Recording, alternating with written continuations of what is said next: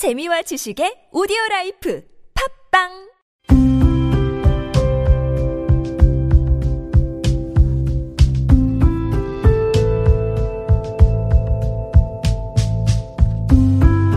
칼럼을 읽어드립니다.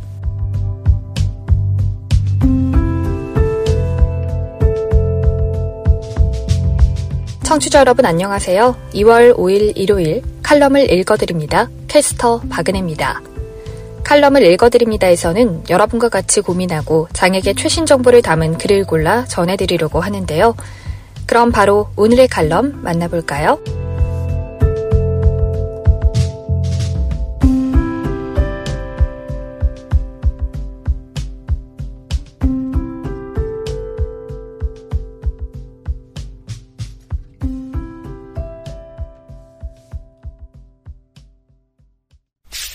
에이블 뉴스. 그 좋은 시설에 왜 안 들어가려고 해?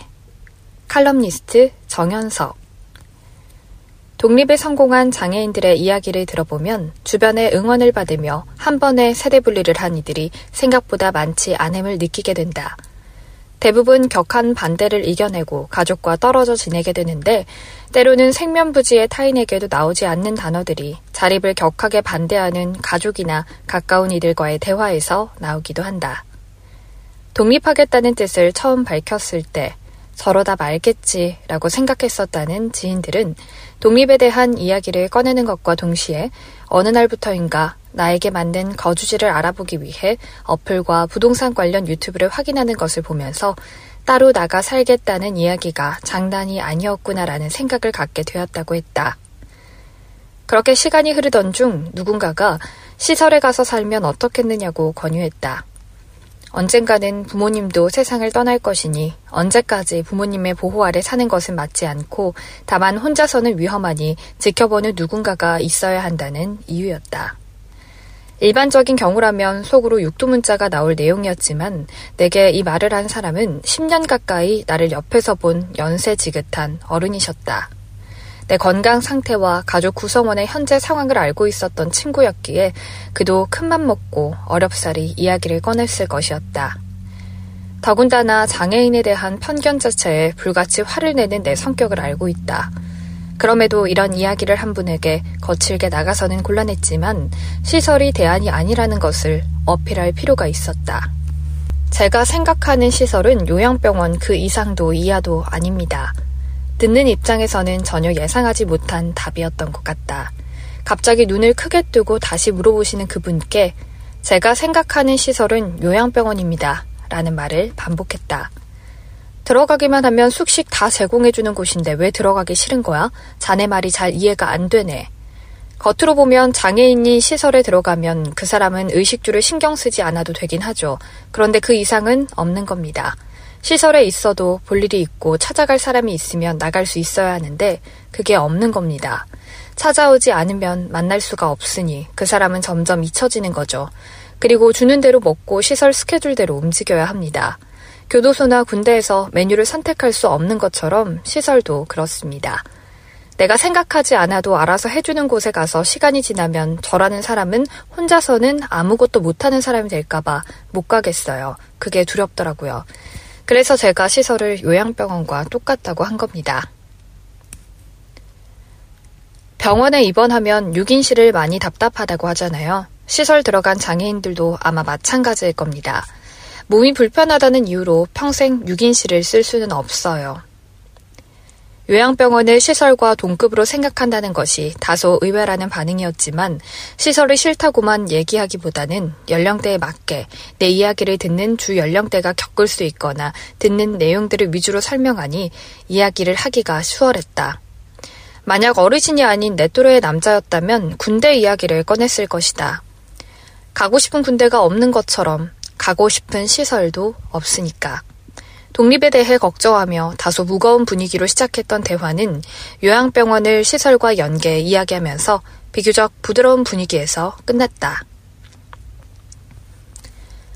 장애인의 현실을 이야기할 때도 주 연령층과 같은 기본 정보라도 알 수 있다면, 그리고 그에 맞춰 이야기를 준비한다면 훨씬 더 편안한 전달이 되지 않을까?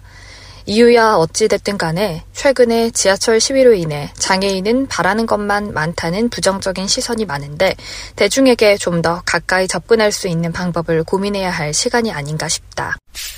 더 인디고, 이용속의 잡설, 가둠과 보호의 경계, 이용석 더 인디고 편집장. 추정 나이 27살, 남방 큰 돌고래 태산이는 지난 2022년 6월 제주도 서귀포시 성산읍 고성리 앞바다에서 죽은 채 발견됐다. 남방 큰 돌고래 평균 수명이 40살 이상이라고 하니 태산이가 살아온 27회는 지나치게 짧았다. 2015년 대법원의 결정으로 비좁은 사각수를 벗어나 제주 앞바다에 방사되었으니 고작 7년을 더 산 셈이지만 그토록 열망했던 바다에서 자유롭게 살았던 세월이었을 테니 그나마 다행이랄까?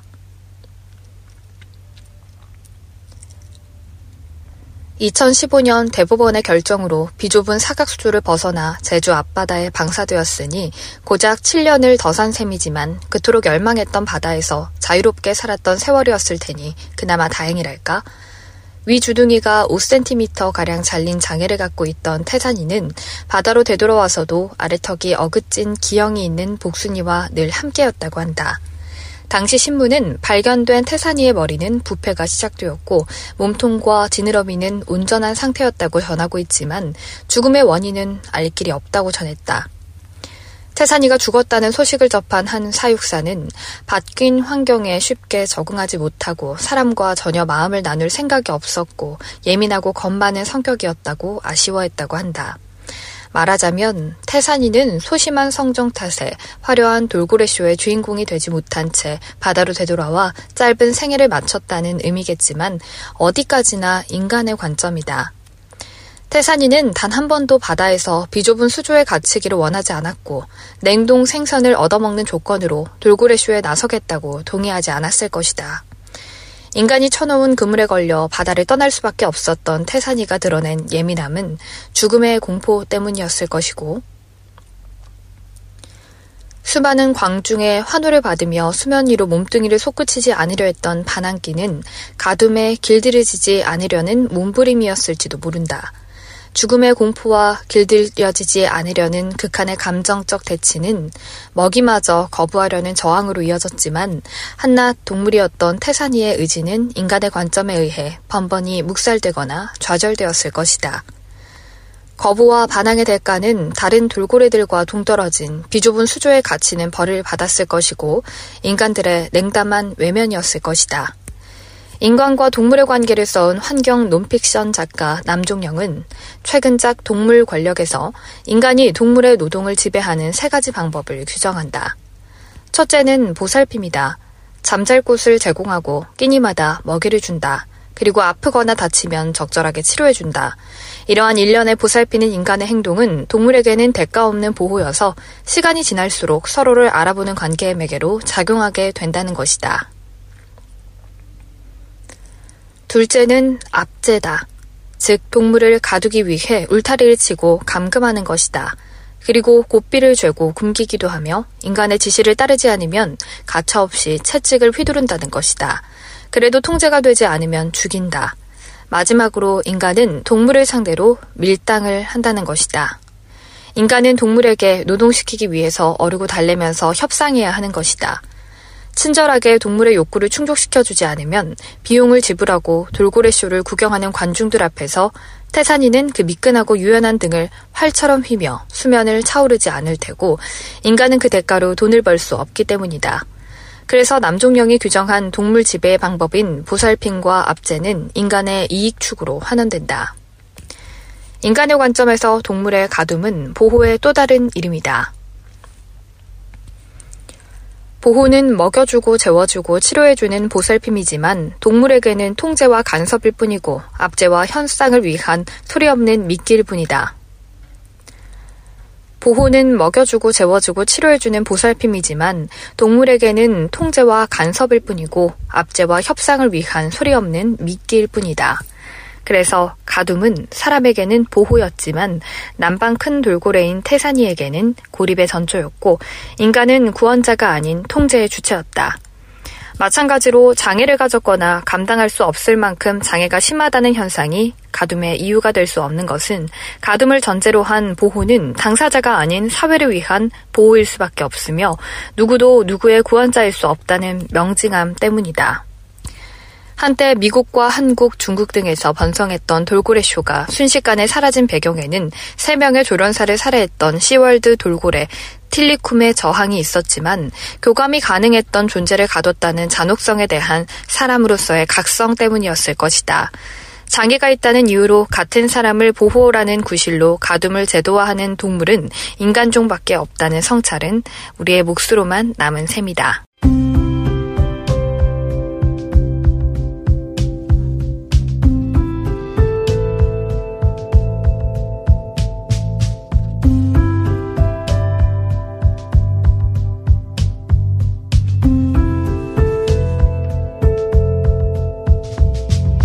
2월 5일 일요일 칼럼을 읽어드립니다. 오늘 준비한 소식은 여기까지입니다. 지금까지 제작의 이창훈, 진행의 박은혜였습니다. 끝까지 청취해주셔서 고맙습니다.